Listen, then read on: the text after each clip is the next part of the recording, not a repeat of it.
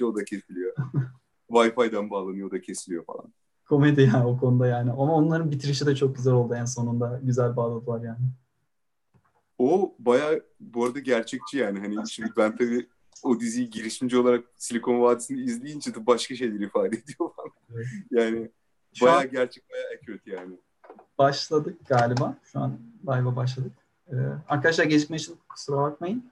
Bugün Ömer Hacı Ömeroğlu bizlerle küçük bir teknik bir aksaklık yaşadık. Ben kendisini kısaca tanıtayım. Ömer Hacı Ömeroğlu üniversite hayatına 2000 yılında Yıldız Teknik Üniversitesi Sanat Yönetimi okuyarak başladı. Burada bir sene geçirdikten sonra California State University Long Beach'te endüstriyel dizayn alanında iki yıl boyunca eğitimine devam etti. California'dan sonra İstanbul Teknik Üniversitesi'nde endüstriyel ürün tasarım bölümünde 2003-2007 2007 yılları arasında eğitim aldı. İTÜ'deki eğitiminin ardından iki sene tasarımcı olarak çeşitli firmalarda çalıştıktan sonra yüksek lisans için İsviçre'ye gitti. Gelişmiş ürün tasarımı alanında 2009-2012 yılları arasında UMEA Institute of Design'da eğitim aldı yine. Ee, kendisi şu anda gelişmiş ürün tasarımcısı ve Silikon Vadisi girişimcisi olan Ömer Hacı Ömeroğlu ürün geliştirme alanına odaklanmaktadır. Pro, profesyonel macerası onu Volkswagen, Design Continuum, Atlas Copco, Astro Studios, Cliff Design gibi firmalarda geçirmiş. En sonunda QWake Teknoloji adında San Francisco merkezli kendi firmasında uluslararası arama ve kurtarma sektöründe ileri teknoloji ürünler geliştirmeye yönelmiştir. Ee, yıllar içerisinde Ömer'in işleri Robert Downey Jr., Age of Air, Wired UK, GQ, BBC, CBS, Innovation Magazine ve diğer birçok basın ve dijital medyada yayınlanmıştır. Ömer Bey'e bizi kırmayıp yanına katıldığı için teşekkür ediyoruz. Biraz da kendisinden bahsetmesini isteyeceğiz. Ömer Bey siz de kendinizi tanıtırsanız kısaca. Merhaba Hikmet. Ee, teşekkürler öncelikle. E, e, çok mutluyum burada sizlerle olabildiğim için. E, aslında güzel özetledin e, aşağı yukarı e, e, bu zamana kadarki olan e, maceramı. E, tasarımcı ve sanatçı ve girişimci diyorum ben kendime aslında e, genel olarak. E, tasarım hayatımın yanı sıra işte plastik sanatlarla da uğraşıyorum. İşte yani işlerden fırsat bulabildiğim ölçüde. E, neler, nelerinden bahsedeyim kendim. Bayağı güzel özetledin sen aslında oradaki şeyde. E, var mı böyle aklınızda bir şeyler? Bol seyahat eden, e, eğitim hayatı boyunca sürekli olarak e, okul değiştirmiş olan diyeyim. E, aynı zamanda da e, kendimi şey diye görüyorum aslında. Biraz biraz göçebe ya bizim bu şeydeki bizim e, bu Türk kültüründeki Türkik kültürdeki e, göçebenin biraz daha yeni versiyonu gibiyim. Yani 2000 2000 e, kaç senesinde? 2001 senesinde Amerika'ya gittim. Galiba 19 yaşındaydım diye hatırlıyorum. E, tek başıma gittim. Orada başladı macera. Git gel git gel git gel. 2009 yani İTÜ'deyken e, Beşiktaş'ta bir tane işte evim vardı falan böyle 2000 yani 2004-2009 e, arası oradaydım. O evi kapattığımdan beri işte yine hareket halindeydim. Bir aşağı yukarı bir yıla yaklaştı San Francisco'ya bu sefer tam olarak yerleşeli ama girişim yani şu andaki mevcut şirket süresince de e, bayağı bir şey yaptım. Gittim geldim. Yani New York, İstanbul ve San Francisco arasında dikiş dokudum biraz. o yüzden göçebelik tarafı var. göçebelik güzel olmuş ama e, farklı yerlerde tecrübeniz olmuş. Ben şey sormak istiyorum yani en başta böyle sizin bir sanatçı kimliğiniz var yani tasarımcı olduğunuz kadar. Bu sanat olan ilginiz nasıl başladı? Yıldız Teknik Üniversitesi'nde sanat yönetim bölümü seçmeye nasıl karar verdiniz o zamanlar? Ya o biraz e, Türkiye şartlarından kaynaklandı. Şöyle ki e, yani sanat biraz gülsel bir şey. Sanat herkesin içinde var ama e, o biraz e, yani peşinden gitme seçimiyle alakalı. Yani genç yaşta biraz aileyle alakalı, biraz pardon kişisel bir, bir şey.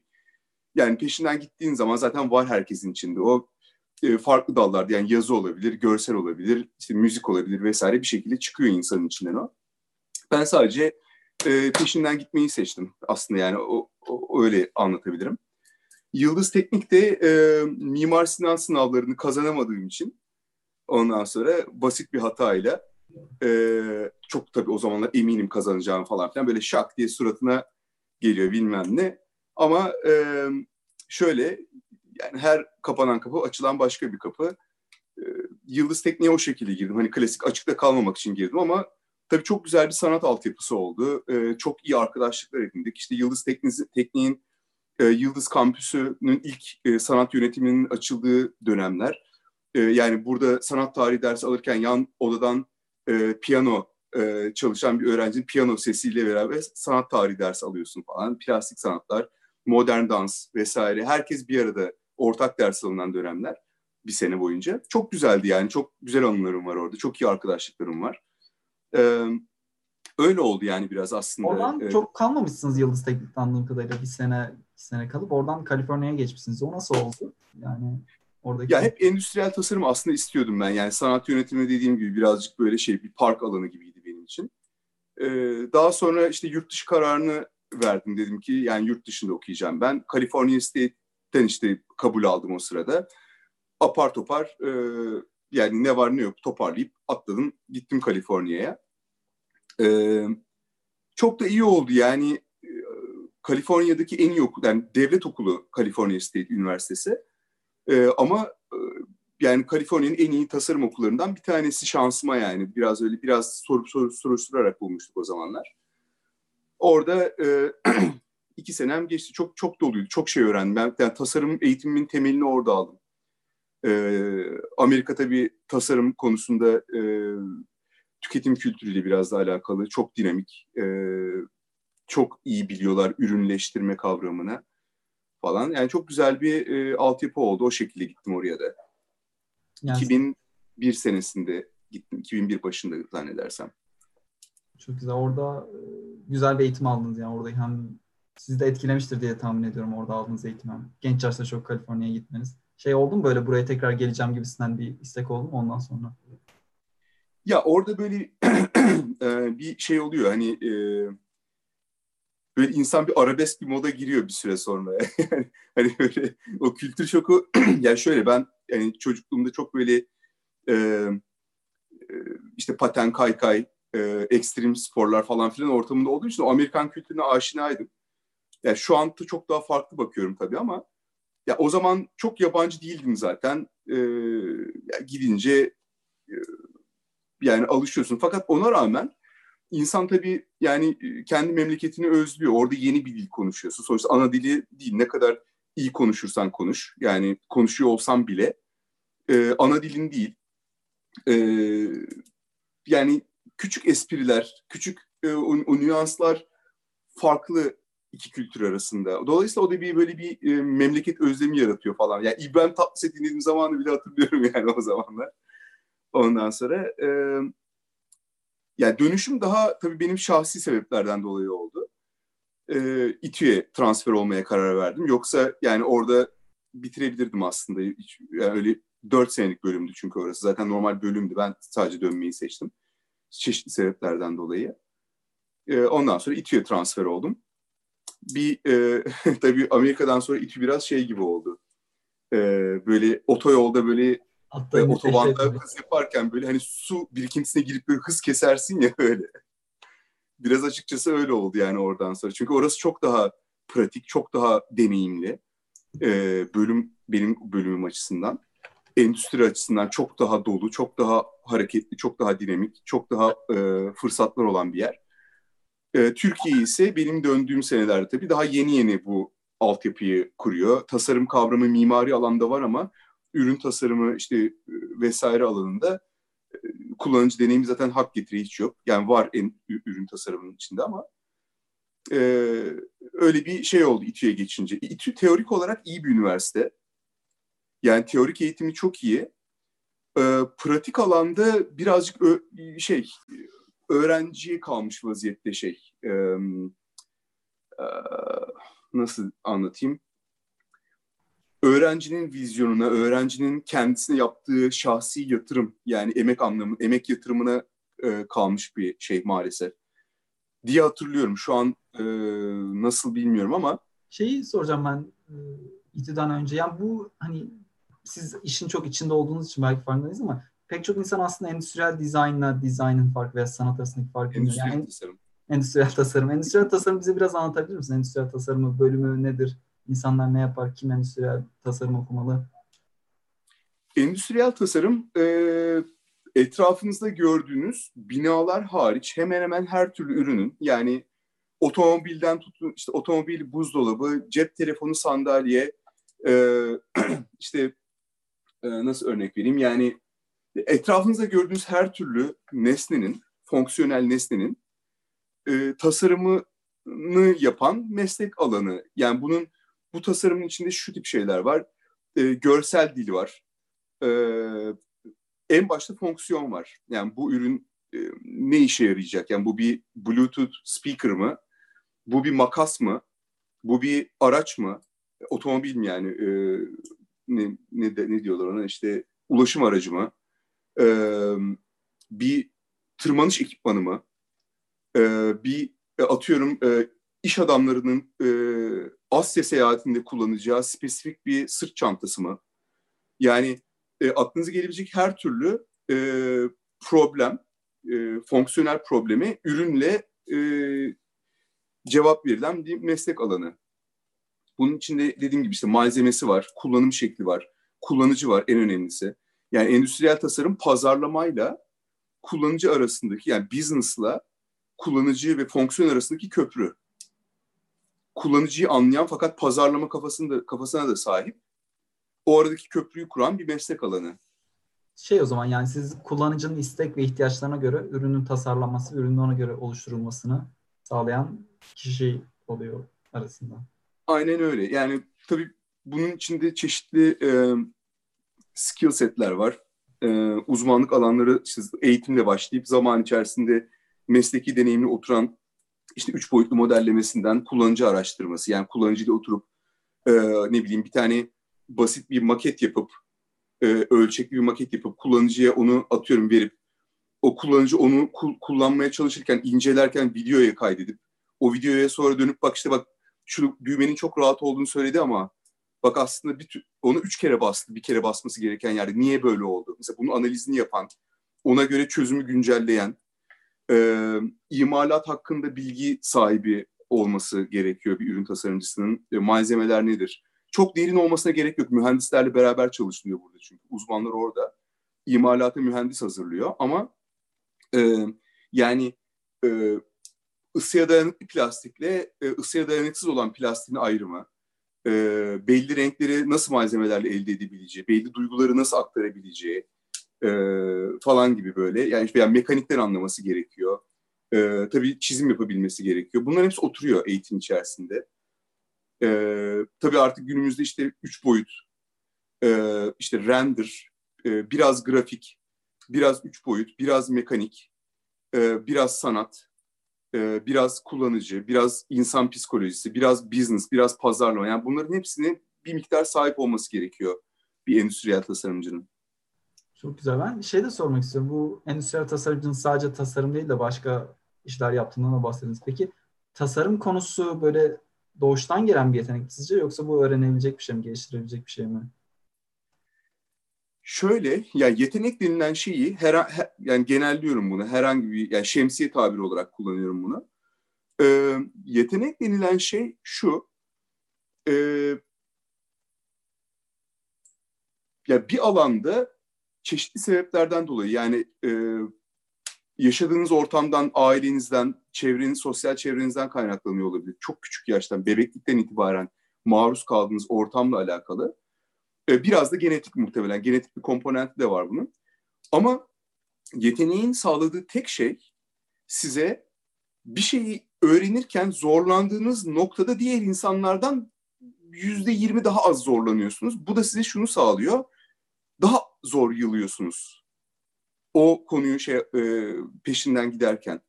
Yani atıyorum gitar örneğini verelim mesela. Gitara yetenekli olan bir insan, yetenekli olmayan bir insan veya normal düz daha e, hani standart diyelim. Yani bir tanesi 3 denemede çözerken öbürü 10 denemede çözüyor. Ama o 10 denemede çözen işin peşini bırakmadığı zaman aslında bir şey kaybetmiyor. Yetenekli olan insanla aslında bence aynı gidiyor.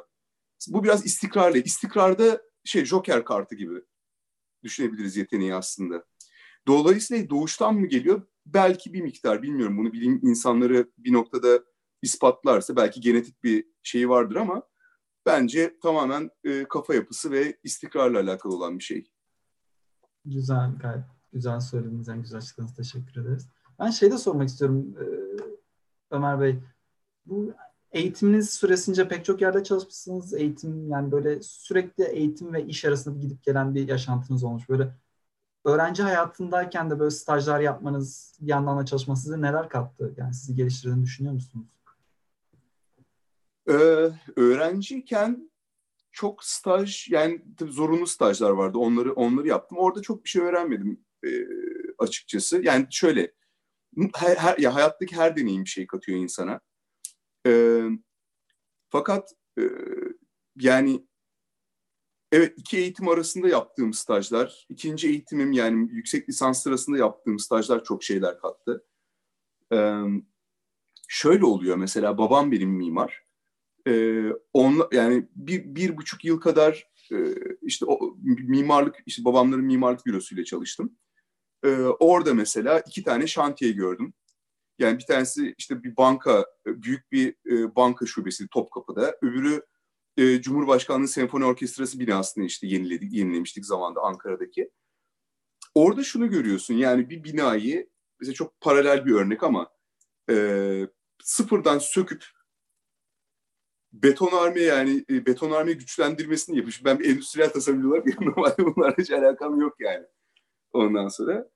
E, fakat şunu görüyorsunuz yani mesela orada çok farklı insan tipleriyle e, çalışıp yani vasıfsız işçisinden taşeron işte elektronik elektrik taşerondan kara sıvacısına kadar yani o şantiyenin tozunu yutup işte e, ne bileyim yani baret takmayana ceza kesmesinden tut e, ne bileyim e, akustik panel uygulamasına kadar çok enteresandı yani. O bir buçuk sene orada işi de öğreniyorsun bir yandan. İşte birisinin altında çalışmayı görüyorsun.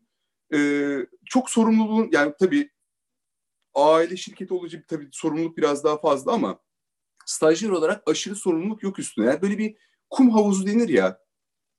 Hani kum havuzu diye bir tabir vardır. Yani e, güvenli test alanı. Yani senin e, ciddi meslek hayatına girmeden önceki çok tatlı böyle bir şey tadına bakma e, şeyi e, tadım e, iş hayatı tadımı gibi. O sandbox, o kum havuzunda oynamak sizin için o zaman biraz daha böyle Evet çok faydası oldu. Yani farklı alanlarda mesela stajlar yaptım. İşte e, Designum'la, işte e, Ümit Altun'la mesela staj yaptım. İşte bir 4 4 5 ay UMEA öncesi.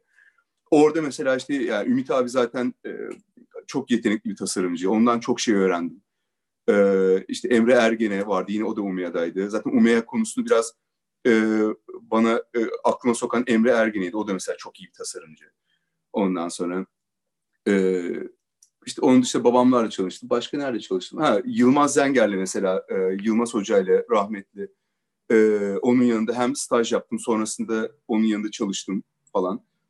E, Yılmaz Hoca'dan çok şey öğrendim. Mesela stajlarımdan Yılmaz Hoca'nın stajı mesela çok öğreticiydi. E, duayen tabii o kendi alanında yani mimar tasarım vesaire malzeme konusunda e, atölyesinde birebir uygulamalar yaptım. İşte CTP alanında vesaire. Yani farklı alanlar Size insana çok şey katıyor. Bir şey bayağı bir şey katmış anladığım kadarıyla. Şey sormak istiyorum. Üniversiteden sonra e, master'a devam etme fikri nasıl çıktı? O hocadan da bahsettiniz. UMEA Institute of Design. İsveç'e gideyim orada master yapayım. O süreç nasıl geçti sizde?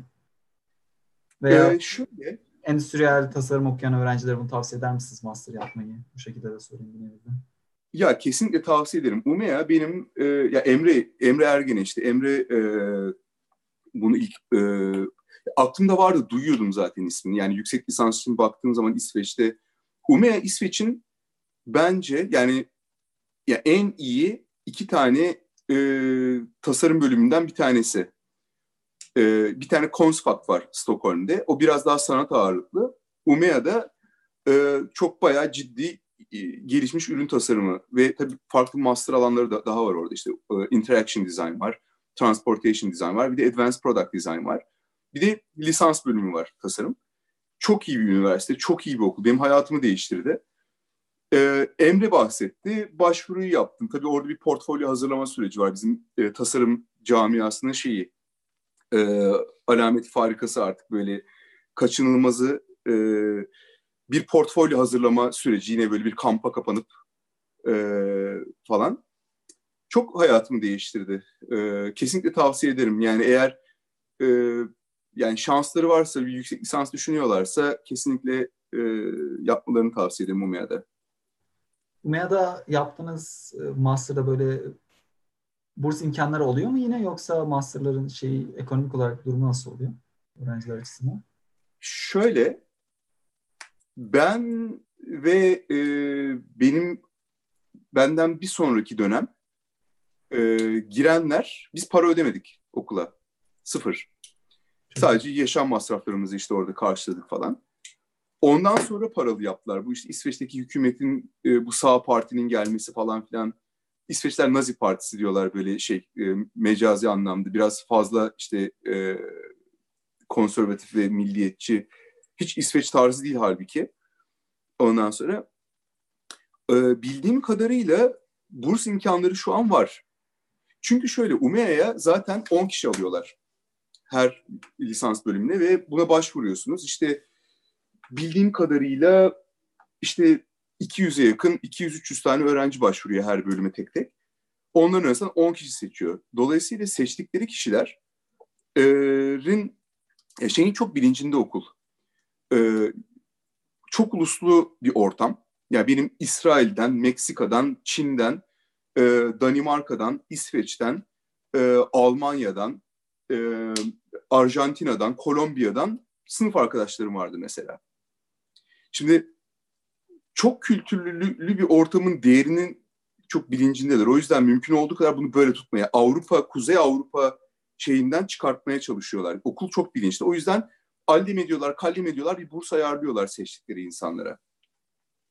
Yani burada önemli olan kendini o zaman olabildiğince geliştirip e, orayı kabul edilmek. O burs kısmı, ekonomik kısmı biraz daha çözülür diyorsunuz anladığım kadarıyla. Evet yani e, kesinlikle yani bir şekilde yani çok da yardımcı oluyorlar. Kolay değil biliyorum Türkiye'de özellikle işte mevcut ekonomik durumdan dolayı hani e, böyle tabii yapın edin demesi çok kolay onun farkındayım ama e, hayat şey sürprizlerle dolu yani e, bilemezsiniz yani. O şeyi soracaktım. Endüstriyel tasarım okuyan öğrenciler için böyle kendilerini geliştirmeleri için yani mezun olma sürecine yakın veya öncesinde bu gelişimlerini, yetkinliklerini arttırmak için portfolyoları nasıl arttırabilir veya yani nelere dikkat etmeleri, neler yapmaları lazım ki hani bir tık öne çıksınlar ne diyeyim artık. Bence hayatta her insanın bir tık öne çıkabilmesinin tek yolu kendisi gibi olması. Yani e, şöyle bakabiliriz mesela. Zaten belli skill setler bu bence e, aşağı yukarı bir sürü meslek alanı içinde geçerli. Yani e, belli skill setler zaten bekle, bekleniyor sizden. Tamam mı? Sizi diğer insandan farklı yapan şey sizin şu beyninizdeki bu nöron ağ, ağına kayıtlı olan siz. Yani sizin deneyiminizi yaşayan tek kişi sizsiniz. Sizin ailenizi bir sahip olan tek kişi sizsiniz. Sizin ortamınız, sizin başarısızlıklarınız sizin başarılarınız, sizin yetenekleriniz sizin yeteneksizlikleriniz. Bunların hepsi bizi biz yapan şeyler. Bunu öne çıkartmak gerekiyor e, portfolyoda. Bu ne demek? Şimdi tabii böyle çok kavramsal konuşunca çok böyle e, uygulamalı e, gelmiyor kulağa ama şöyle e, eğer ilgi duydukları bir alan, ilgi duyduğunuz bir alan varsa e, tasarım içerisinde yani bir tanesi daha popüler diye mış gibi olmaya çalışmaktan ziyade e, yani tabii başlarda bu biraz daha zor çünkü bir e, böyle bir keşfetme dönemi öğrenciliğin son demi ve ilk e, iş hayatının ilk 2-3-5 yılı. E, dolayısıyla çok kolay değil ama e, neleri istemediklerini eleyip bunu bu daha neyi istediğinizi ararsınız ama neyi istemediğiniz zaman ufak ufak belli olmaya başlar zaman içerisinde. Onları çıkartıp hayır demeyi bilip biraz daha kendi sevdikleri tarzda projeler veya kendi yani çok farklı bir görselleştirme tarzına elleri gidiyorsa bunu e, e, göz ardı etmemeleri gerekiyor. Herkes şu şekilde görseller koyuyor diye onlar da o şekilde görseller koyacak anlamına gelmiyor. Yani projenin mesajı karşı tarafa iletildiği müddetçe e, her yol mübah aslında. Çünkü onlar özgün yapıyor insan. Sanatçılara bakın mesela bu çok sanat yani dünyadaki en subjektif şey. Ee, sanatçı bunun hesabını yapmıyor. Sanatçı işte ben yaptım böyle diyor. Ya biraz onun gibi. Ya tabii bunu söylüyorum bir yandan ama bu tabii işin kurgu kısmı. Ee, yani şey anlamda ya portfolyonun kurgulama kısmı. Ee, tabii belli e, belli araçları da iyi kullanıyor olmaları gerekiyor. O teknik tarafı işin. O zaman karıştırdığımı bilmiyorum. Biraz sağdan Yok, soldan şey anladım şey yaptım. Yani anladığım kadarıyla özetlemek gerekirse hani genel olarak kendin özgün olmak önemli sizde ve kendi sevdiğini, kendi içinden geleni ortaya koymak aynı zamanda da belli e, yeteneklere, skill setlere de sahip olmak gerekiyor. Doğru mu? Evet ya bunu şöyle düşünün mesela çok aslında çok özet basit bir örnek. Ee, bir basketbol profesyonel bir basketbol oyuncusunun iki tane antrenmanı vardır. Bir tanesi e, spor salonuna gider, ağırlık çalışır, işte triatlon yapar, bilmem ne yapar. Bunlar teknik antrenmandır, vücudu geliştirmek içindir. Bir de basket maçı vardır. Maç maç oynarlar. Yani bir sanatçının çizgi çalışmasıyla sanat eseri yapması ikisi paralel gitmesi gerekiyor. Portfolyoda bahsettiğim özgünlük sanat kısmı. Resmi yaptığın an. Öbürü işte üç boyutlu modelleme çalışma, eskiz çalışma, onu çalışma, bunu çalışma falan filan. O da işte okulda aldığınız eğitim artı şey te, işin teknik tarafı. Paralel gidecek bunlara. Bize göre yani ben e, mühendis bakış açısıyla baktığım için çok daha farklı geliyor benim hani iki tarafım baktım. Çünkü bizde çizgiler net veya ne yapılması gerektiği biraz daha net veya ona uyup... Ya şöyle düşün mesela atıyorum işte Python çalışıyorsun. Ya Python'u öğrendiğin bir an var. Tutorial'lardan yeni bir işte e, modül veya yeni bir e, fonksiyon çalışıyorsun. Tutorial izleyip uygulamasını yapıyorsun. Bir de özgün bir yapay zeka algoritması yazdığın an var. Buradaki araçları kullanıyorsun.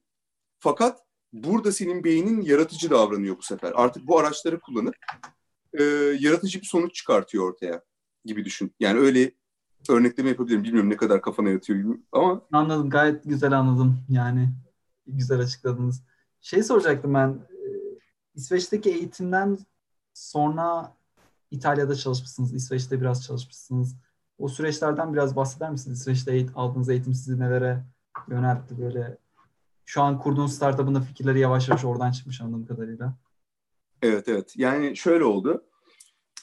UMEA'da bizim geleneksel olarak iki senelik yüksek lisans, ortada bir seneyi biz staj için boş geçiyoruz genelde. Ya yani okulu dondurup bir sene boyunca staj yapıp bazıları iki sene yapıyor. Sonra dönüp master'ı tamamlıyorsun. O sırada Atlas Copco'da işte e, bu Atlas Copco firmasını bilmiyorum kaç kişi biliyordur ama bu maden endüstrisinin Mercedes'i gibidir. Yani çok e, işte oto, otonom araçlar işte e,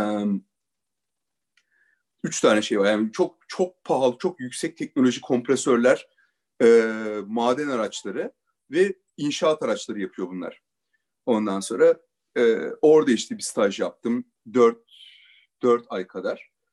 Ondan sonra oradan Volkswagen'e geçtim Almanya'ya. E, Volke diye işte bu Volkswagen'in e, uydu şeyi. Ya Volkswagen'le aynı yerler Wolfsburg'da. Orada işte bir üç ay staj yaptım. Altı ayda orada kısaca ama üç, üç aya düşürdüm. E, çünkü oradayken Astro'dan, Astro stüdyolarından işte teklif geldi. San Francisco'ya geçtim oradan falan. Hepsi bunların tabii farklı şeyler kattı. Yani Atlas Copco'da o maden araçlarını daha teknik, daha e, e, işte hidrolikler bilmem neler, işte uzaktan kumandalar bilmem neler falandan Volkswagen'de e, aynı anda işte asma katta hani yeni işte Phaeton, işte yeni Golf, yeni bilmem ne hepsi böyle alt, alt katta tasarlanıyor. Görüyorsun birebir çamur modelleri var işte böyle. Ondan sonra işte orada Bentley e, şeyi var. İşte Bentley tasarım yapıyor bir grup. Öbür tarafta işte Audi hangarı var yan tarafta falan. Bunları görüyorsun. On, orada arayüz tasarımı tarafındaydım ben Volkswagen'de. İşte klima kontrolleri tasarladım mesela konsept olarak. Ondan sonra o insanların klimaları, düğmelerini o şey mi? Evet. yani farklı bir konsept. Evet. Aynen. Ya şöyle e, e, interface design deniyor. İşte gördüğünüz bütün işte o panellerin tamamı bütün kontrol, aracın içindeki kontroller içindeki o bölümdeydim ben. Orada işte bir sürü şey öğrendim. Oradan Astro'ya geçtim. Astro'da daha böyle şey e, daha böyle hardcore ürün tasarımı. Yani işte bu Nike Fuel Band vardı mesela bir ara işte onu onlar yaptı. İşte ne bileyim e, orada işte Nvidia'ya proje yaptık. İşte e, Samsung'a proje yaptık. E, başka neye yaptık? E, Vuzix'e yaptık proje. Nike'ye yaptık proje falan filan. Yani or- orada da daha böyle e, ürün tasarımı şeydi. Sonra dönüp işte yüksek lisansı e, tamamladım. E, şöyle oldu. Oradan sonra da e, işte bir süre bir bekleme dönemi oldu. İşte mezuniyetten sonra iş arama dönemi klasik. Ondan sonra işte İtalya'da, Milano'da Design Continuum'da çalıştım bir süre. Orası çok olmadı. Yani çok yıldızlarımız barışmadı orayla. Çok ta- tatmin etmedi belli açılardan beni. Ondan sonra e, oradan Atlas Copco'ya geri geçtim. E, oradan işte Cliff Design üzerinden oradaydım zaten. Atlas Copco küçülmeye gittiği bir dönemde. Oradan çıktım Cliff Design'ın ana ofisinde Göteborg'da işte bir süre çalıştım. Oradan e, da işte oranın son demlerinde de benim işte ortağımla e, bu ortağım bana ulaştı. Şu andaki mevcut ortaklarımdan bir tanesi bana ulaştı. Benim UMEA'da yaptığım projelerden bir tanesini yani ilk ilk senenin ikinci dönem projesini e, alıp hayata geçirme yolunda şu andaki şirketimin e, altyapısı atıldı. 2015 oluyor. Çok güzel olmuş. Ben e, birkaç soru araya sormak istiyorum. Öncelikle şimdi bir yandan işte Nike Fuel Band gibi yani daha insanların giyeceği bir ürün tasarlarken bir yandan da işte inşaat makinesi tasarlamak. Yani ikisi ikisini tasarlamak sizin için çok farklı şeyler mi yoksa tasarımcı bakış açısıyla ikisi sizin için benzer şeyler mi? Anlatabildim mi sorumu? Şöyle e, aslında endüstriyel tasarımın sevdiğim tarafı şu. E, üniversite eğitimi aslında aşağı yukarı bunu veriyor ama bizim meslek biraz daha tabii şey vites değiştirme konusunda daha iyi o konuda. E, daha doğrusu bizim mesleğe genellemeyeyim. Ya bizim meslek biraz daha böyle şey e, nasıl derler? Daha çok yönlü olmak zorundasınız. Çünkü yani bir danışmanlık şirketindeysen her türlü ürün gelebilir önüne. Ee, şunu öğreniyorsun, öğrenmeyi öğreniyorsun. Ben şu an mesela e, medikal proje yaptım daha önce ama mesela medikal bir alana girecek olsam atıyorum belki bir e, kardiyo demeyeyim de mesela atıyorum onkoloji alanında bir ürünü varsa veya e, işte beyin ameliyatı yapan bir cerrahla çalışacaksam ben şu an beyin cerrahının prosedürünü şu an bilmiyorum. Ama nasıl öğreneceğimi biliyorum. Metodolojim benim cebimde.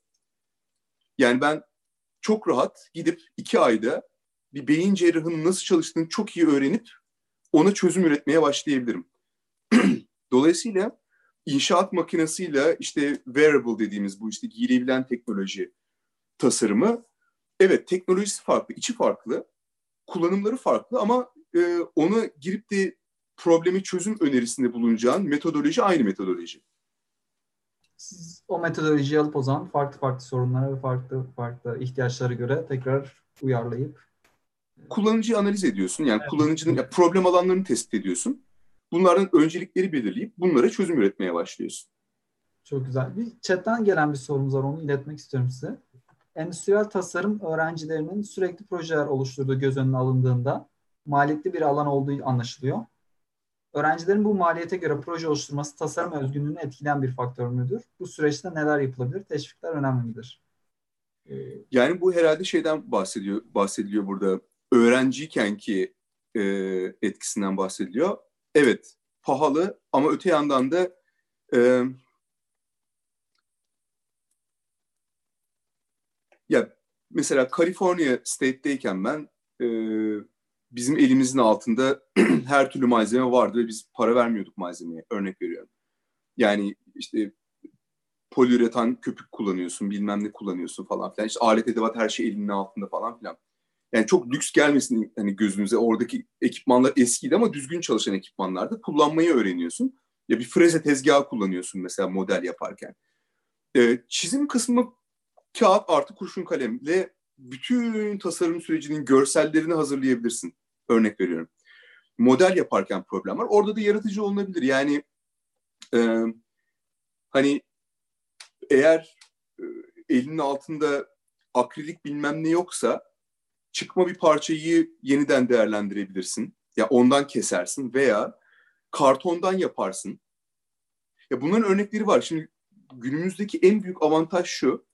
e, şirketler daha artık e, destek oluyorlar tasarım bölümü. Daha e, kobiler ve daha büyük şirketler tasarım konusunda biraz daha bilinçliler. Dolayısıyla projelere sponsorluk yapıyorlar. Okul okullar bunu ayarlıyor önden. Umea'da da öyleydi mesela. Bizim normalde üç boyutlu printerlarda mesela biz paralıydı. Bizim daha hesaplıydı. Biz gidip kendimiz opera ediyorduk o aletleri falan filan. Ee, ama mesela bitirme projelerinde biz sponsorlu yaptık. Bana işte Atlas Copco ile yaptım ben o işte e, beton robotunu. Ne kadar? 5000 euro gibi bir para vardı benim kullanımımda. İşte seyahate harcadım bir kısmını. İşte uçak biletlerini aldırttım. Ve bu değişiyor. Yani e, bir şekilde kervan yolda yolda yolda düzülüyor aslında onu söyleyeyim. Yani mutlaka bir şekilde bulunuyor. Okullar da destek oluyor buna. Evet, Ama evet daha mali. Bir, yaz, bir e, tarih bölümünden daha maliyetli diye düşünüyorum.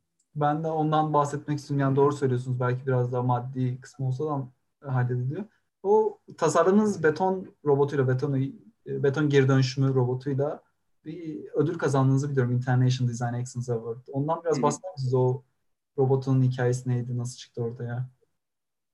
O robot bitirme projemdi benim UMEA'da. E, mezuniyet projemdi. E, test projesi. E, işte Atlas Copco sponsorluğunda yaptım. E, İsveç'te, e, Avusturya'da ve Rusya'da araştırmalar yaptım. Gittim işte orada e, yerinde araştırmalar yaptım. İşte e, bağlantılarım üzerinden işte normalde girilecek şantiyelere girdim. Şantiye şefleriyle konuştum. Böyle bir sürü ilk iki ay tamamen araştırma bölümü zaten. Yani röportajlar yapılıyor, videolar çekiliyor, testler yapılıyor, bilmem ne yapılıyor falan filan. Ondan sonra onun sonucunda şöyle bir sonuca vardım.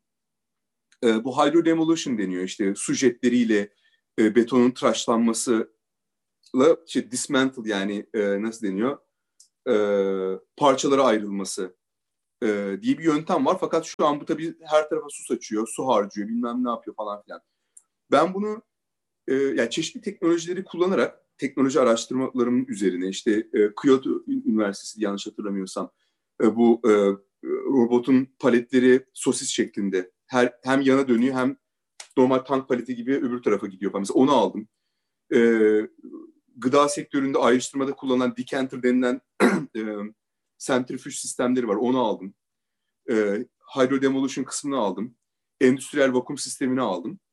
E, bir de tabii işin business tarafı var. Yani robot şunu yapıyor. E, otonom bir sistem. E, dar alanlara girip çıkabilen bir sistem. E, hidrolik sistemlerle sabitleme ihtiyacı duymayan bir sistem. Bu betonun yerinde yani binayı e, su jetleriyle silip siliyor. Bir yandan çıkan beton ve agrega karışımını emip ayırıp alt katta ayrıca paketliyor. Yani şöyle düşünün. Normalde şu an siz bir beton binayı yıktığınız zaman bir yandan su kullanmanız gerekiyor. Çünkü regülasyonlardan dolayı o tozun yayılmaması gerekiyor. Beton tozun yayılmaması gerekiyor. O yüzden itfaiye hortumlarıyla suluyorlar binayı. Çok büyük bir su harcaması bu. Su masrafı. Ondan sonra e, şehirden çıkartmanız gerekiyor ayrıştırma yapmanız için ve hidrolik yöntemlerle kırarak üçüncü kalite malzeme çıkartıyorlar. O benim öngördüğüm sistemde agrega yani o içindeki mıcır dediğimiz e, çakıllar tertemiz sıfır malzeme olarak geri çıkıyor. E, kullanılan çelik strüktür yani mesh denilen o rebar denilen e, filizler pastan ve tozdan arınmış şekilde kesmeye hazır olarak çıkıyor. Sıfır. Ve çıkan agrega sahada paketlenip, etiketlenip e, bir sonraki inşaat sahasına gitmeye hazır oluyor. Yani şey gibi düşün, bir süt kartonu e, e, transfer eder gibi transfer ediyorsun ve burada business alanında da şöyle bir avantajı var. E, belki bir sen kendi yapacağın binanın agregasını sıfırdan şehir dışından getirmeyip yanda yıkılan binadan hemen satın alıp sahaya koyabiliyorsun. Dolayısıyla hem temizlik hem kirlilik hem de cihazda elektrikli bir robot. Dolayısıyla e, bir de dinamo sistemleri var içinde. Kendi işte enerjisini yenileyebiliyor bir miktar kadar falan. Böyle bir e, şey yani hem business tarafında e, opsiyonlar, fırsatlar sunan hem de ekolojik anlamda ayak izi daha ufak olan hem de daha akıllı çalışan bir robot sistemi idi. Çok güzel yani böyle e, baştan sona yani her şey düşünülmüş güzel bir proje olmuş yani tekrardan tebrik ederim. Bilmiyorum özetleyebildim mi böyle şey güzel, yani yıllardır yapmadım ama. Yani. Güzel bir fikir olmuş. Ben şeye tekrar dönmek istiyorum. O e, Master'ın son zamanlarında bu kendiniz de bahsetmiştiniz. Yani Q-Week'in çıkış aşamasından oradaki yavaş yavaş e, fikrin oluşmasından ondan biraz bahsedebilir misiniz? Yani bu fikir nereden çıktı? Q-Week nedir? Ne yapıyorsunuz siz şu anda startupta? Şöyle çıktı. Um, bu benim dediğim gibi işte e, ilk senemin ikinci dönem projesiydi. İşte İsveç'teki itfaiyecilerle e, bir araştırma döneminden işte geçtik bir buçuk iki ay kadar. Ondan sonra ben e, tabii herkes farklı proje yaptı onlarda. Araştırmayı ortak yaptık. Sonrasında ayrı projeler yaptık. Ben e, smoke diving deniyor. Duman dalış kaskı yapmaya karar verdim. Çünkü itfaiyeciler e, şu anda ya hala bile yani ya bizim sistemimizde o, o, o konuyu değiştirdi ama e, kimyasal duman yani yanan plastik işte vernik bilmem ne falan filan gibi şeyleri düşünün. Siyah e, pamuk gibi gerçekten o pamuk yoğunluğunda kimyasal dumanın içerisinde arama ve kurtarma yapmaya çalışıyorlar. İlk kez giriyorlar binaya. Yani e, plan plan yok kafalarında. Şey planı yok. E, zemin planı yok. İlk kez giriyorlar. E, itfaiyeciler arasında bir laf vardır. E, yangında e, alev öldürmez, duman öldürür diye. 6 dakika içinde kimyasal duman sizi 3 nefeste bayıltıyor. 6 dakika içerisinde de bu maksimum şeyi e, zehirlenerek ölüyorsunuz. Dolayısıyla içeride yaşlı bir insan olabilir, e, küçük bir çocuk olabilir saklanan, korkmuş bilmem ne, e, sakat bir insan olabilir vesaire. E, insanlar da göremiyorlar. Dolayısıyla 6 dakika içerisinde görmeden gözleri kapalı yani kör olduğunuzu düşünün. Elle dokunup e, hissettikleri kapıyı mapıyı itfaiye şefine telsizle, bulanık bir telsizle aktarıp itfaiye şefi elle harita çiziyor, kroki çiziyor ve bir sonraki ekibe veriyor. Böyle şey bir tavandaki ısı 800 derece ile 1200 derece arasında bir ısı var tavanda. Dolayısıyla yanan petrol gibi düşün. Plastik çünkü petrol aslında yandığı zaman bildiğin petrol alevi gibi. İnanılmaz düşün. tehlikeli bir ortam o zaman yani. yani. Çok tehlikeli, belirsiz, itfaiyeci stres altında göremiyor. Kendi hayatı da tehlikede. Böyle kapının dibinde ölen çok itfaiyeci var. Görüp de bulamadığı için çıkışı mesela. E, yani içeridekilerin hayatı onun sırtında. Sırtında fiziksel olarak da yük var ve koşturuyor. Elinde ağır baltayla veya şeyle, levyeyle e, arama kurtarma yapıyor ve bilmiyor. Dolayısıyla e, iletişim zayıf falan filan. Neyse e, benim işte bir kask projesi çıktı ortaya. Özet geçiyorum buraları. Yani soru olursa daha detaylı bir şey yapabilirim ama bu kask projesi iki sene sonra e, ödül aldı. İşte e, IDSA'nin bu IDA'de altın aldı o da. E, altın ödül aldı. Ondan sonra e, işte bir sürü medyada yayınlandı. Ondan sonra bir ilgi arttı. Çünkü böyle güzel bir proje, enteresan bir proje. İşte Wired UK'de yayınlandı. Innovation Magazine'de yayınlandı. İşte GQ geldi ben de GQ Türkiye'de işte bir şey yapan böyle bir şey oldu. Ee, böyle bir bir sürü yer bir patlama oldu falan. Benim ortağım e, enteresan bir tip. E, Sam. CEO'muz olan ortağım. E, volcanic exploration yapıyor. Volkan e, bildiğin yani normal volkanlara gidiyor. Yani bilimsel e, e, expedition nasıl çevirirsin? E, bilimsel keşif, keşif gezileri. Keşif, bilimsel keşif gezilerini e, organize ediyor falan filan. O kendi yani e, neredeydi? Kava Ijen galiba. Bu meşhur bir tane turkuaz bir göl vardır. Bu sülfür yatağı vardır. İşte böyle Asyalı işçiler sırtlarında sülfürlü hani böyle fotoğraflar vardır internette. Oradaki sülfür dumanında görebilmek için benim kaskı görüyor. Ondan sonra gerçek zannedip benimle temasa geçiyor. Bu dediğim 2014 sonu, 2015 başı ortaları gibi. Biz diyaloğa başlıyoruz. Ben zaten hani o tip şeyleri tasarlamayı çok seviyorum. Diyor, ve şey dedik yani aa dedi hadi ya falan. Sonra muhabbet etmeye başladık. Baktık diyalogumuz çok iyi gidiyor.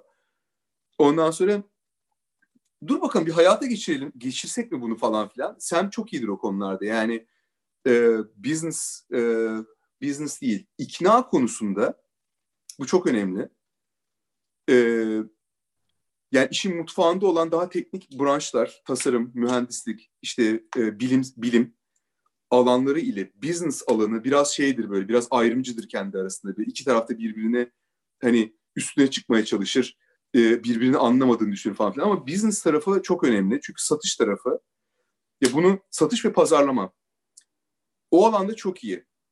Onun sayesinde e, proje tabii ağır ağır baş, ikimiz başladık. Sonradan işte bir sene sonra John gel girdi devreye benim teknoloji tarafına bakan CTO olan ortağım.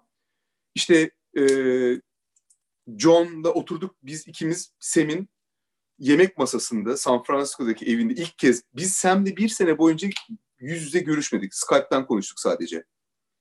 Ve ilk kez bir sene sonra Sem'in işte evinde kaldım ben bir ay falan.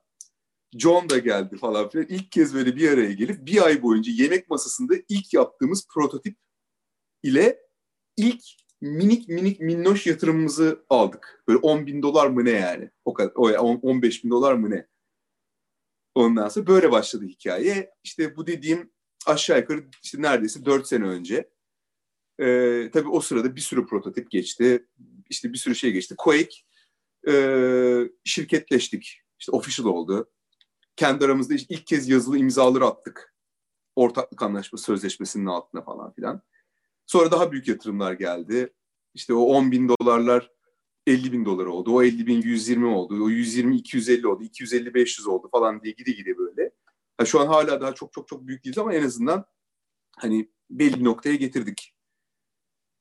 Daha çok hikaye var. Çok çok çok macera o arada çok macera var yani anlatsam. Evet onları da soracağım ama şeyi de anlatabilir misiniz? Bu tam e, Quick'in geliştirdiğiniz ürünü de belki bilmeyen arkadaşlarımız için bu ürün ne yapıyor? Siz e, bu üründe ne yapıyorsunuz? Quake teknolojilerinde şu, şöyle bir ürün yapıyoruz. Bizim iki tane alanımız var. Visual Communication yani görsel iletişim ve e, interakt, interaktif navigasyon. Biz bu ikisini sağlıyoruz itfaiyeciye. Ne demek bu? Ee, şu an itfaiyecilerin zaten görsel hiçbir iletişimi yok. E, yani tamamen radyo üzerinden e, haberleşiyorlar ve radyo yani radyo bu şekilde. Hiçbir şey anlamıyorsun gibi düşün. Ve burada bir mayday olabilir. Yani böyle bir e, bir yardım çağrısı olabilir. Bilmem ne olabilir. Bunlar anlaşılmıyor. Çünkü arkada sürekli ses var. Kaos ortamı içerisi. E, biz bunu görsel e, nasıl diyeyim görsel özel bir biz yani özgün bir arayüzle yapıyoruz. İkon ikon ikon bombardımanı yapmıyoruz e, belli tabii benim e, John e, e, nörolog aslında yani computer vision ve nörolog şey olduğu için kognitif tarafını çok iyi biliyor işin. Kognitif olarak yüklemeyecek bir arayüzümüz var bizim. Kognitif baskıyı azaltıyoruz itfaiyecideki. En büyük yaptığımız şey o. E, termal kamera var. Yani e, arttırılmış gerçeklikle augmented reality e, ekranıyla diyeyim itfaiyecinin gözünün önüne koyuyoruz göreceği şeyi. Yani termal görüntüyü basitleştirip o videolardaki yeşil çizgiler o. İtfaiyecinin bütün detayları görmesine ihtiyacı yok. Ana geometriyi bilse yeterli. Bu onun kognitif baskısını azaltıyor. Üstündeki kognitif baskıyı azaltıyor. Daha e, daha e, yutulabilir lokma, lokma olarak veriyorsun bilgileri itfaiyeciye. Aynı zamanda itfaiyecinin gördüğü görüntü dışarıdaki batalyon şefinin elindeki tablette canlı yayında. Yani itfaiyeci, itfaiye şefinin gözü de içeride. İtfaiyecinin başına bir şey gelirse hemen müdahale edebiliyor. Farklı itfaiyecilerin ne gördüğünü aynı yani tablette seçim yaparak görebiliyor.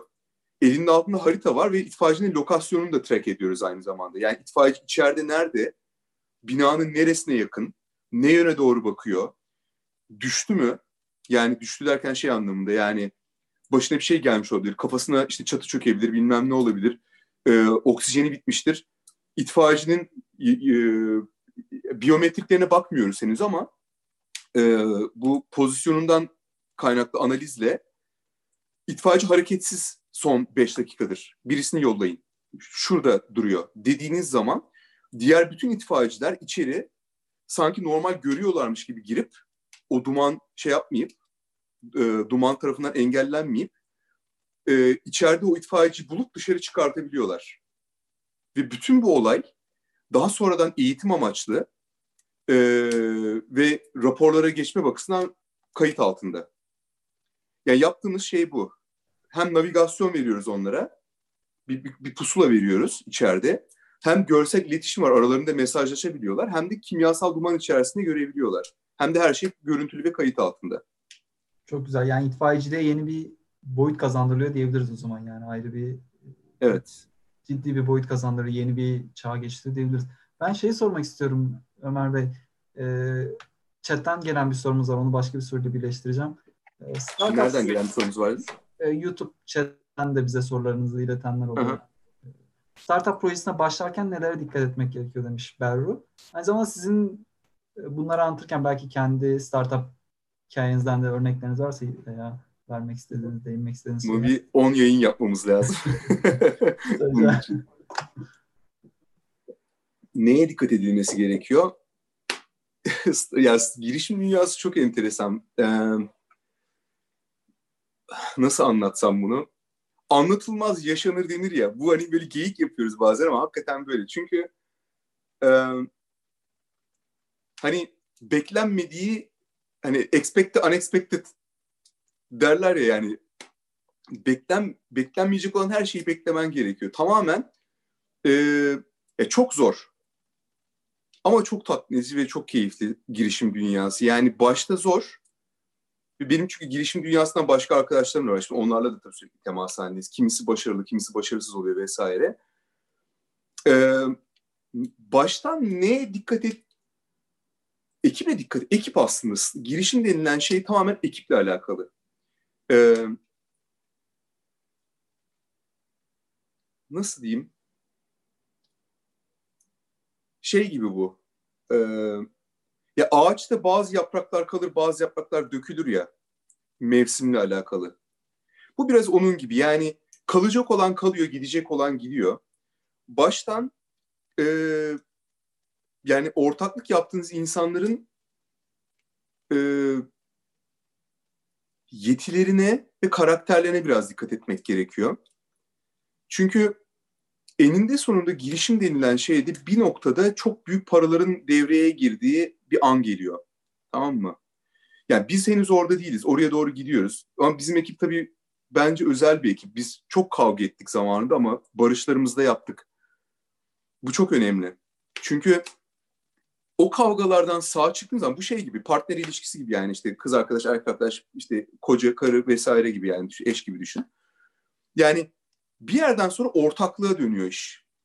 Yani sen kendini o denklemden çıkartıp projeye ve şirkete ve beraber hayata geçirdiğiniz e, bu yeni oluşuma vermeye, yani kendini tamamen göz ardı etmiyorsun. Ama egonu çıkartıyorsun evet ben bunu istemiyorum. Benim bundan şu an faydam yok vesaire. Ama abi bir şey bir şeylere karar verdik ortak. Herkes kendinden bir miktar ödün verdi.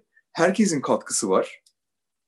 Ve e, aklı olan zaten girmez girişim dünyasında. Biz 4-5 tane deli olarak soyunduk bu işe. E, artık bu yoldayız. Sırtını birbirine yaslıyorsun orada. Başka şeyin yok. Ve Yatırımcılar da zaten genelde projeden ziyade ekibe yatırım yaparlar. Çünkü şunu bilirler, projenin e, çok sağ solu belli olmaz. Yani trenddir geçer veya düzgün bir şeydir, e, pazarı iyi değildir, bilmem ne. Ama şunu bilir, bu ekip, pivot kavramı var orada yani bilmiyorum e, bilmeyenler için anlatayım. Pivot kavramı bir ürününüz var, e, ilerliyorsunuz. Bu burada olmayacak ürünün çekirdeğini değiştirmeden dümen kırıyorsunuz biraz. Buradan gidiyorsunuz. Yani bizim mesela kaskla başlayıp şimdiden kaskın üzerine takılan bir üniteye dönmemiz gibi mesela. Bu bir pivot. Konu yine aynı konu ama ürün gamı değişti veya çözüm biraz daha değişti falan. Ee, pivotlar olacak. Yani yatırımcı şunu bilir. Bu ekip pivotlardan sağ çıkar. Bu ekibin sinerjisi çok iyi. O önemli. Yani ki karakterden kastettiğim o. Zorluk altında ne yapacak bu insan? Seni yalnız bırakacak mesela. Her şeyin ortasında ben çok iyi bir iş buldum gidiyorum diyecek mi? Veya e, belki yazılım yapmayı bilmiyor. Örnek veriyorum. E, başka bir alanda, mühendislik alanında işte background var ama mesela atıyorum Python kullanılması gerekiyor veya işte ne bileyim işte GStreamer bir şeyler öğrenmesi gerekiyor. Onu bilmiyor mesela. Ama sen onun öğrenebileceğini veya başına oturduğu zaman o mesaiyi harcayacak karaktere sahip olduğunu biliyorsun. O zaman bu güven ilişkisi. Yani e, dirayetine güveniyorsun karşı tarafın, kişiliğine güveniyorsun vesaire. Çok iyi tanıyamazsın. Ben ortaklarım benim çocukluk arkadaşım değil. Ben şirket beraberliği sürecince tanıdım. Ama onlarda da kaldım. E, otellerde de biz 3D printerları taşıyıp otelde de development yaptık. Yani John orada otel ekranında kod yazarken ben orada oteldeki 3D printerda CAD model yapıp çıktı alıp gidip bilmem nenin CEO'suna sunum yaptık mesela yani. Bu, bu böyle çok çok hikayemiz var. Sokakta Las Vegas'ta bu gerçek yani Las Vegas'ta sokakta yani gecenin dördünde Las Vegas'ın en büyük otelinde çöp tenekesinde çubuklar üzerinde prototip parçaları asılı. Yanda fahişeler duruyor. Orada sarhoşlar var. Biz oto, otoyol yazında sprey boya yap, yapıp ertesi gün çok ciddi sunumlar yaptığımız zamanlar da var yani. Bunları yaşadık yani anlatabiliyor muyum yani? Bu tabii çok güzel bir macera bu. Ve bir yerden sonra tabii şey geliyor. E, yani şeyini alıyorsunuz. Hasatı topluyorsunuz bir yerden sonra. Çok çok güzel bir deneyim. Çok zor bir deneyim ama çok güzel bir deneyim. Çok güçlendiriyor insanı bence. İnsanı soru işaretleriyle hayatta zaten soru işaret, hayat zaten soru işaretlerinden ibaret. İnsanı hayattaki soru işaretleriyle barıştıran bir alan. Kabul, kabul, kabul ediyorsun, kabulleniyorsun onları ve nasıl çözerim kafa yapısına girmeye başlıyorsun. Soru işaretleri problem olmaktan çıkmaya başlıyor. Puzzle'a dönüyor biraz daha böyle. Çok yani çok güzel anlattınız o zaman. Hem böyle e, yola çıktığınız insanların ne kadar azimli olduğu ve ne kadar sizinle beraber o yola baş koyacakları önemli anladığım kadarıyla hem de e, sorun olduğu zaman çözmeye istekli olmaları gerekiyor ve çözmeleri gerekiyor bir şekilde. Ben şey sormak yani. E, yani bir projeniz var, çok güzel gidiyor. E, projeye inandığınız veya ekibe inandığınız ama sizi veya kendi özelinizden de söyleyebilirsiniz. Yani böyle sizi o her gün çalışmaya iten işte geceleri veya gündüzleri hani 7-24 çalışmaya iten hani sürekli motive olmanızı sağlayan şey ne bu projede veya genel olarak yani hani bu kadar emeği sarf etmenizi sağlayan hani sizi iten güç ne içindeki yani bu projenin böyle insanlara faydalı olması mı yoksa projeyi sevmeniz mi takımı sevmeniz mi? Yani bu tabii şey bir soru. Ee, buna çok güzel bir de reklam cevaplar verilebilir işte. Tabii ki toplama faydam olsun bilmem falan filan. Onlar var. Bu arada yayın dondu Hikmet. Ee, 10 saniye gittiniz abi de. 10-15 saniye gittiniz. Benim. Tamam. Yani şöyle e, ya onlar tabii ki var yani bu proje topluma işte bir katkıda bulunuyorsunuz. Yani e, ben kendi adıma çok şahsi şeyim bu ama işte e, piyasada 150 tane örneği olan bir ürüne 151.sini daha cool tasarlayıp e, vermektense hayat kurtaran ve hayatını bizler için her yani gündelik olarak e, riske atan e, topluma hizmet eden bir gruba bir şeyleri geri veriyor olmak tabii ki çok tatmin edici. Bunu kesinlikle e, bu var. Ama bu arka planda biraz daha. Yani bu her gün kalktığım zaman işte böyle camdan dışarı böyle hüzün hüzün itfaiyecilere bakıp böyle bir damla yaş süzülmüyor. Yani öyle o biraz şey ödedi reklamdan kastettiğim o. Ee, bu gurur onlarla gurur duyuyorum. Ee, gurur duymak demeyeyim de müteşekkürüm diyeyim aslında. Böyle bir projede şu an hayatımı kazanıp bir yandan da kendimi geliştirip bir yandan da kendi işimi geliştirip bir yandan da bir şeyler geri verebildiğim için tabii çok müteşekkirim aslında.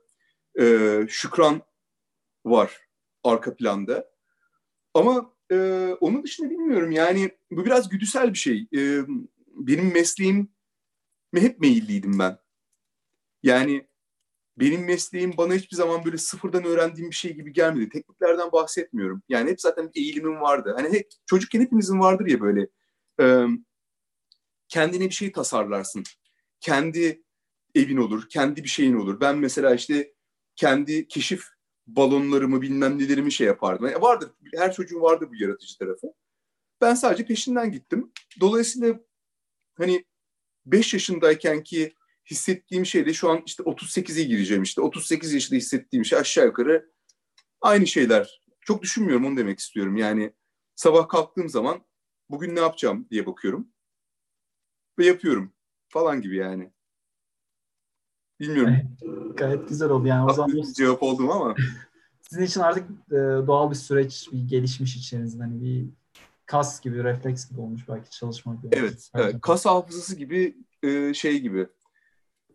İşte kas hafızasının beyinsel versiyonu artık nasıl ismi varsa onun. Güzel. Alışkanlık şey yani rutin. Senin normalin o aslında. Yani normalin oluyor bir yerden sonra bu. Peki şu an şey sormak istiyorum. Ee, yani şey alanında çalışıyorsunuz. Şu an yapay zeka oldukça e, hot bir alan, oldukça e, popüler bir alan. Siz de tam o iki popüler alanın arasındasınız. Bak design ve işte tasarım ve yapay zekanın kesişimindesiniz ve bunu işte önemli bir soruna entegre ediyorsunuz. Burada olmak nasıl bir duygu? Yani bu alanda çalışmak nasıl bir duygu? Aynı zamanda e, şu anda QA nerelerde ve nerelere getirmek istiyorsunuz şirketi yani? Daha amaç nedir yani veya ilerleyen günlerde neler göreceğiz? Yapay zeka çok enteresan bir alan. Biz yapay zekayı şöyle kullanıyoruz. Daha doğrusu şu an altı yani küçük küçük entegrasyonunu yapıyoruz. Tabii yol haritamızda var bu. Yakın zamandaki yol haritamızda e, var. Hatta e, yakın zamanda işte Boston itfaiye istasyonu ile bir pilot, ilk pilotumuzu yapacağız. Bu yılın sonuna çünkü ürün piyasaya çıkacak. E, ilk pilotumuzu işte e, Haziran gibi yapacağız aşağı yukarı Boston'da. Orada ilk şeylerini e, test etmeye başlayacağız. Yani e, eğitmeye başlayacağız sistemimizi. Training deniyor ya işte yapay zekayı e, işte ilkokul, ortaokul, lise diye eğitiyorsun. E, öğreniyor, daha iyi yapıyor, kendi öğrenmeye başlıyor vesaire. E, biz e, şeyde kullanıyoruz, e, location tracking'de kullanıyoruz mesela. İtfaiyecinin şeyini yaparken bunu biz çünkü GPS'te e, track etmiyoruz yani GPS'te yapmıyoruz. Biz e, termal e, görsellerle yapıyoruz bunu. Yani SLAM deniyor, S-L-A-M, işte Self Localization and e, M'yi hatırlamıyorum. Şey yani iki boyutlu görsellerden evet. üç boyutlu haritalandırma gibi düşünün bunu. E, orada tabii bizim sistemimiz lamba, kapı, e, işte kurban, işte yerde yatan küçük çocuk e, vesaire gibi şeyleri öğrenmeye başlıyor. Biz bir yapay trainer'ımız olacak. Bir de tabii işte her olay sırasında her itfaiyeci, kullanan her itfaiyeci bir yandan da eğitiyor olacak sistemi. Dolayısıyla bizim daha çok arayüzle ilişkili, arayüzün otomasyonuyla, bizim e, bu interaktif navigasyon e, ve görsel iletişim tarafının e, otomasyonuyla alakalı olan bir yapay zeka kullanıyoruz biz bizim sistemde. E, heyecan verici. Yani ben çünkü hem ürün tasarımı yapıyorum hem arayüz tasarımı yapıyorum. Şimdi mesela ürün tasarımı tarafı bitti gibi ürünün. Şimdi vites değiştireceğim mesela tamamen tablet ve ekran arayüzüne geçeceğim. Geçtim ona, mesela, ona mesela devam ediyorum. İşte belli işte kontratlarımız var. Belli şirketlerle çalışıyoruz vesaire. Ee, onun kurgusunu bir yandan devam ediyorum. Yani keyifli. Yani iki senede fırsat tanıyor yapay zeka. Çok enteresan bir alan. Çok güzel olmuş yani. Gayet güzel. Peki şey ne olacak? Yani bu siz bunu tüm dünyada mı uygulamak istiyorsunuz? Amerika'da mı kalacak? E, nerelere gelecek? Amerika'da kalmaz. Yani şöyle, e, Amerika'da başlayacağız tabii. Ama e, Avrupa şu an belli temaslarımız var. Asya aynı şekilde. E, yani Türkiye'de tabii bu tabii stratejik bir şey. Yani e, işin business, iş tarafı stratejisiyle alakalı. Yani öyle bir anda dünyaya açılmak kolay bir şey değil. Ürününüz isterse dünyanın en iyi ürünü olsun. Öyle pat diye bir gecede dünyaya açılamazsınız. Adımları izlemeniz gerekiyor. E, piyasanın hazır olması, işte yatırımcıların e, vizyonu vesaire gibi. E, ama Amerika'da başlayıp Avrupa ve Asya ile devam edip sonra herhalde bir şekilde Orta Doğu'ya falan da e, gidecek diye düşünüyorum. Gayet güzel. Yani şey soracağım peki yani gayet güzel gidiyor. Hani güzel büyütmüşsünüz ama yani hani e, insanlar baktığı zaman sanki bir anda master bitmiş, işler devam. Sonra hop bir anda şirket kurulmuş, büyümüş. Hani işler yoluna koyulmuş ama hani öyle olmadığını az çok tahmin edebiliyoruz. Onu biraz bahsedebilir misin? Yani bu şirketi büyüt, kurup yönetmek nasıldı? Ne gibi zorluklar oldu? Tavsiye eder misiniz? yani girişimci malzemesinden yapılmış olan hani şey e, şey co-founder material derler ya öyle insanlara tabii ki tavsiye ederim. Yani bence dünyadaki en tatmin edici şeylerden bir tanesi. Çok zor.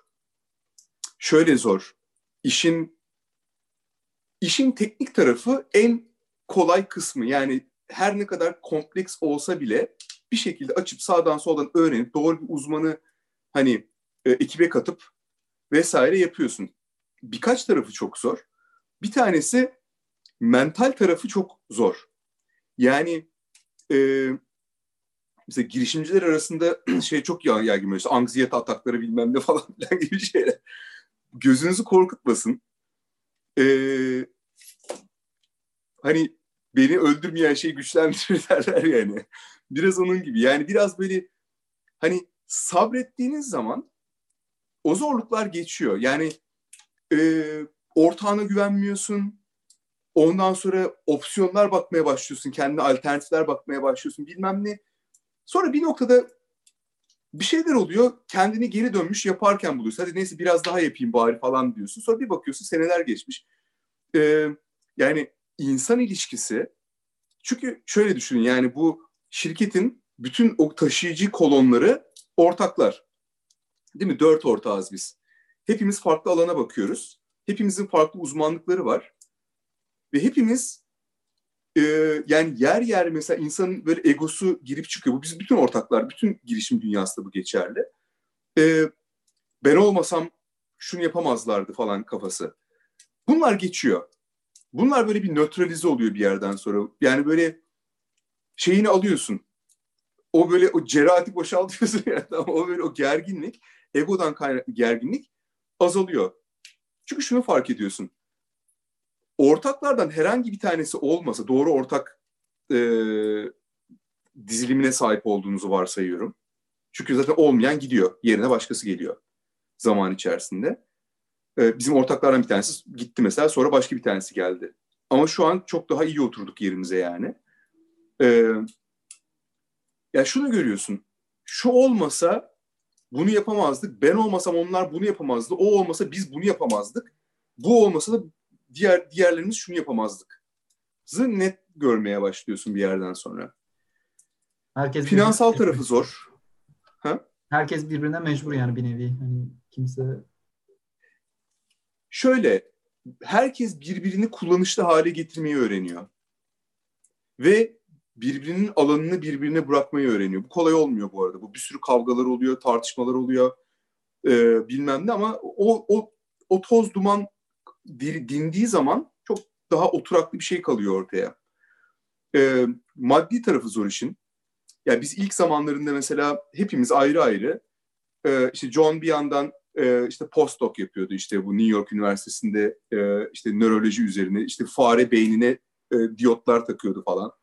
İşte e, Sam işte bu e, Volcanic Exploration tarafında işte şey yapıyordu. Ben işte daha çok işte freelance projeler yapıyordum veya işte bu işte workshoplar, workshoplar eğitimler falan filan alanına işte şey yapıyordum. Mike bizim diğer ortağımız itfaiyeci zaten Menlo Park'ta. Şimdi o tabii geçiş döneminde şu an e, bir yandan. O mesela bir yandan itfaiyecilik yapıyor. Bir yandan e, bayağı uykusuz geceler yani. Böyle bizim yani şey foto uçak fotoğraflarımız var mesela. Bir yerden dönüyordu. Herkes böyle ağzı açık kaymış vaziyette. Çünkü yani sabahtan akşama kadar toplantıya girip çıkmışsın. Üzerine içmişsin. Bilmem ne yapmışsın falan. Hani böyle bir şeysin yani. Hani shutdown vaziyette. Beyin power saving moda geçmiş. Doğru. Çok var öyle yani. Çok çok örneği var bunun ama tabii o da azalıyor zamanla. Sen de çünkü yönetmeyi daha iyi öğreniyorsun. Süreçleri yönetmeyi daha iyi öğreniyorsun. Kaynaklarını yönetmeyi daha iyi öğreniyorsun. Neyin gerekli, neyin gereksiz olduğunu daha iyi tespit etmeye başlıyorsun. Ee, sadece hani son karar anlamında değil, süreçler içerisinde de mesela diyorsun ki mesela bunu benim yapmam. E, ben işte şu an işte tasarımı yönetiyorum normalde. Ama bazı durumlarda tasarımın kendisini bizzat benim yapmam daha hızlı. Çünkü içeride kararlar vermemiz gerekiyor ben A'dan Z'ye biliyorum. Ben şey yani bu projemin aile doktoru gibiyim gibi düşün. Senin ananı babanı bilen aile doktoru nasıldır mesela? Sendeki semptomu senin babanda da vardı bundan der ya mesela. Biz de onun gibiyiz ortaklar olarak. E, dolayısıyla diyorsun ki mesela bunu benim yapmam daha hızlı. İçeride kararlar vereceğiz bu aşamada. Ben yapayım sonra başka bir tasarımcıya işte aktaralım bunu. Veya bunun mühendisliğini şu şirkete verelim. Ama şu kararları anladın mı? Hani bu tip şeyleri daha iyi görmeye, süreçleri daha efektif yapmaya başlıyorsun. Diyorsun ki işte şunu biz yapıp şu kadar zaman harcamaktansa finansal, parasal kaynak olarak diyorum. Bunu bilmem ne şirketine versek o kendi içindeki ekiple daha hızlı ve daha hesaplı çözecek diyorsun mesela. Hani bu tip kararları da e, daha iyi vermeye başlıyorsun. Bir yandan da sosyal hayatına daha çok geri dönmeye başlıyorsun. Yani diyorsun ki abi işte işin bittiği yok zaten. Zaten hani devam edecek işte ben de sporuma bakayım, bilmem neye bakayım, tiyatroma bakayım falan filan diye. Ee, kendi hayatına da daha iyi entegre etmeye başlıyorsun falan. Bir süreç yani bu. Bizim dört sene oldu aşağı yukarı. Gayet, Aktif olarak iki sene. Şirket şeyinde bir buçuk iki sene gibi oldu bizim. Gayet güzel olmuş. Bu e, chatten gelen bir soru var yine arkadaşlarımız. Onu iletmek istiyorum. Önceki insanlar teknoloji gelişmemişken doğayı taklit etmekte çok akıllı davranmışlar. Sizce yapay zeka ile yapılan tasarımların doğadaki tasarımlara benzemesi kaçınılmaz bir gerçeklik mi? Emircan sormuş. Kaçınılmaz bir gerçeklik çok şey e, ne bileyim şöyle ki bu tip şeyleri ben genelde bilimsel bakıyorum. Yani işte uzaylı işte uzaylılar var mıdır yok mudur? Yani vardırla yoktur'u da ikisini de bilmiyoruz. O yüzden yüzde elli yüzde elli. Ama e, ya artık daha hızlı ilerliyor bazı şeyler. E, işte Skynet olur mu? İşte yapay zeka dünyayı ele geçirir mi? Bence kesin geçirir falan. Bunlar e, fazla şey e, yani yeterince bilgi sahibi olmadan fikir sahibi olmak gibi geliyor bana. Bu bir fazla şey, iddialı cümleler. İddia, evet iddialı aynen. Bence e, biomimicry diye bir kavram var. E, bilir misiniz bilmiyorum. Biomimicry enteresan bir alan. E, benim de mesela çok ilgi duyduğum ve ileride mesela fırsat yakaladıkça belki üzerine gitmek istediğim alanlardan bir tanesi. Doğayı inceleyip e, bilimsel olarak ve fonksiyonel olarak inceleyip oradaki sistemleri, oradaki işleyişleri, oradaki mekanizmaları, oradaki fiziksel mekanizmaları, oradaki malzemeleri, e, oradaki işleyişleri alıp mühendislik, tasarım ve çözümme aktaran bir dal. Yani biyolojiyi mimik ediyor gibi düşünün. E, taklit ediyor. Örneğin işte e, işte su, suya işte e, çok yüksek hızda hiç su sıçratmadan dalabilen balıkçıl bir kuşun gaga yapısını alıp aerodinamik bir e, yüksek hızlı trene uyguluyorlar veya uçaklara uyguluyorlar. Veya e, işte baykuş kanatları ses çıkartmıyor. Sıfıra yakın bir ses var. Süzülürken hiçbir ses çıkmıyor baykuştan. Bunu alıp stealth helikopter pervanelerini adapte ediyorlar mesela gibi. Veya işte e, işte mesela, mesela böceklerin kabuğundaki kitin e, atıyorum işte pigment kullanmıyor. ışığı yansıtarak işte atıyorum renk şey yapıyor. Mesela onu alıp e, doğada çözünebilir e, etiket yapıyor. Falan gibi. Ya yani biomimikriye bakarsanız bunun çok güzel örnekler. Robotiğe uygulamaları çok fazla var mesela. İşte e, hamam böceğinin anatomik yapısını alıp e, onu mesela e, her alanda gidebilen robotlar yaptılar mesela. Yani çok güzel, enteresan bir uygulama. Dolayısıyla doğa, teknoloji, yapay zeka da bunun içinde var e, bir şekilde daha çok esinlenilmeye başlanacak gibi geliyor. Sonucu nereye varır bunu göreceğiz yaşayıp. E, bir sınırı var mı, bir limit var mı? Bunu da bilim insanları söyleyecek bize. Ama e, daha çok doğaya kafa çevirdiğimiz bir döneme gireceğimize inanıyorum. Doğa bunu nasıl çözüyor? Doğa bunu çözüyor. Doğa bizden işte e, 4 milyon, 3 milyon, 3 milyar yıldır yani e, daha uzun süredir aktif e, yani organik doğa diyeyim. O nasıl çözüyor? Nasıl dengeye oturuyor? Nasıl mekanizmalar var? Neler ne kadar sürmüş ve sonra ortadan kalkmış? Neler devam etmiş vesaire? İşte evrim de bunun içinde var vesaire.